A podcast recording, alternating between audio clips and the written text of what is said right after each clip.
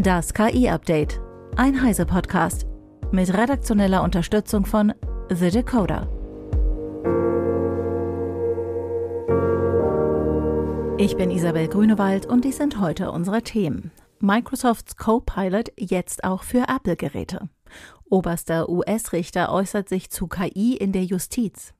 Wirtschaftsnobelpreisträger rät wegen KI vom MINT-Studium ab und Studie zeigt Sexismus in KI-Systemen. Microsoft hat seinen KI-Assistenten Copilot jetzt auch als App für Apple-Geräte veröffentlicht. Nutzerinnen und Nutzer eines iPhones haben damit ab sofort die Auswahl zwischen nativen Apps für ChatGPT und dem Microsoft-Dienst. Wo die Unterschiede liegen, erklärt unser Apple-Experte Malte Kirchner aus dem Newsroom von Heise Online. Die erste Reaktion von vielen, als die Nachricht vom Copilot die Runde machte, war, warum denn jetzt noch eine weitere App?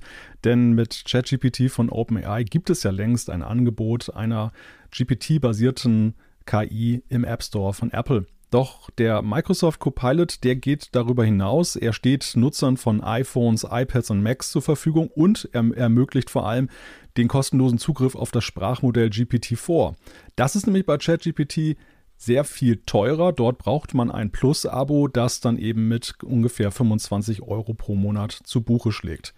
In Copilot, da ist es dann einfach nur ein Schalter, den man da auswählen muss und dann kann man auf GPT-4 Zugriff nehmen. Was auch besonders ist an dieser App, ist, dass sie dann auch Text-zu-Bild-Generierung ermöglicht. Das Ganze geht mit Dolly 3 und äh, man kann diesen Copilot im Gegensatz zu ChatGPT eben auch auf dem Mac betreiben. Das ist dann ein kleiner Workaround, weil eigentlich hat Microsoft das Ganze nur auch als Tablet-Version für das iPad herausgebracht. Doch es ist App-Entwicklern möglich, dass sie ihre Tablet-App dann einfach auch für den Mac bereitstellen. Und genau das hat Microsoft zugelassen.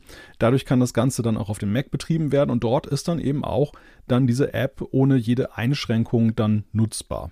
Die iOS-Variante folgte wenige Tage nach einer Android-App von Microsoft, die das gleiche kann. Und äh, ja, der KI-Assistent, den kennt man auch schon aus Microsofts Suchmaschine Bing. Dort ist er als Bing Chat integriert. Und Microsoft ist ja auch dabei, das Ganze in Windows, Office-Anwendungen und weiterer Software einzubauen. Dankeschön, Malte. Der oberste Richter der USA, John Roberts, hat sich in seinem Jahresbericht zur Rolle der KI in der Justiz geäußert. Roberts prognostiziert, dass KI die Arbeit der Justiz, insbesondere auf der Ebene der Gerichtsverfahren, erheblich beeinflussen wird, aber menschliche Richterinnen und Richter weiterhin notwendig sind, da es in juristischen Entscheidungen oft Grauzonen gebe, die ein menschliches Urteil benötigen.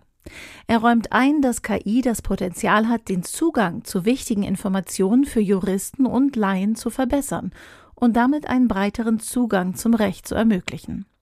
Roberts warnt jedoch vor den Risiken und Halluzinationen, die mit dem Einsatz von KI in der Justiz verbunden sind, wie die Fälle von Michael Cohen und anderen Anwälten, die mit Hilfe von ChatGPT falsche Zitate und Informationen generierten, zeigen.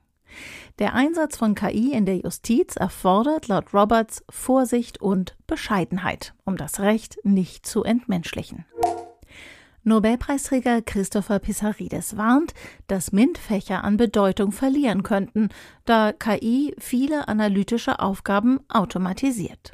Max Schreiner von The Decoder berichtet. Der Wirtschaftsprofessor an der London School of Economics erhielt 2010 den Wirtschaftsnobelpreis. Wer sich derzeit um einen Studienplatz in Naturwissenschaften, Technik, Ingenieurwesen und Mathematik, also den MINT-Fächern, bemühe, sollte seine Entscheidung überdenken, so Pissarides.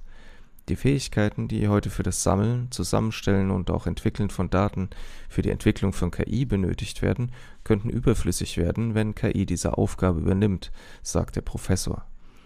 In einigen IT-Berufen werde gerade die Saat der Selbstzerstörung gesät und stattdessen sollten empathische und kreative Fähigkeiten in Bereichen wie Kommunikation, Kundendienst und Gesundheitsfürsorge wichtiger werden, da sie weniger durch KI ersetzt werden könnten. Pissarides warnt, dass viele, die jetzt MINT-Fächer studieren, in Zukunft nicht mehr unbedingt einen Job in diesem Bereich finden könnten. Prognosen zur Entwicklung des Arbeitsmarktes gab es in den vergangenen Monaten viele eine Ende März von OpenAI vorgestellte Studie kam zu dem Ergebnis, dass große Sprachmodelle mit Zugang zu Werkzeugen mindestens 10 Prozent der Arbeit von rund 80 Prozent der US-Arbeitnehmer beeinflussen werden. Das Pew Research Center prognostizierte im August 2023, dass 19 Prozent der Arbeitsplätze durch KI stark beeinflusst oder sogar vernichtet werden könnten. Vielen Dank, Max. Eine Studie der University of Michigan zeigt, dass einige Sprachmodelle besser abschneiden, wenn sie in geschlechtsneutralen oder männlichen Rollen agieren sollen, als in weiblichen. Dabei wurden für die Studie die Reaktionen von drei populären Sprachmodellen, nämlich Flan T5, Lama 2 und Opt-Instruct untersucht. Sie sollten auf 2457 Fragen in 162 verschiedenen per Prompt bestimmten Rollen antworten, zum Beispiel als Anwalt, Mentor, Partner oder hilfreicher Chatbot. Bei der Analyse von 50 zwischenmenschlichen Rollen, die als männlich, weiblich oder neutral kategorisiert wurden, stellten die Forschenden fest, dass geschlechtsneutrale Wörter und männliche Rollen zu einer höheren Modellleistung führten als weibliche Rollen. Die Studie wirft kritische Fragen zur Programmierung und zum Training von KI-Modellen auf und legt nahe, dass die für das Training verwendeten Daten unbeabsichtigt soziale Vorurteile fortschreiben könnten. Diese Sorge um den Bias wird immer wieder im gesamten Bereich der KI-Ethik geäußert. Das Forschungsteam hat allerdings OpenAIs GPT-4 noch nicht untersucht. Das war das KI-Update von Heise Online vom 3. Januar 2024. Eine neue Folge gibt es jeden Werktag ab 15 Uhr.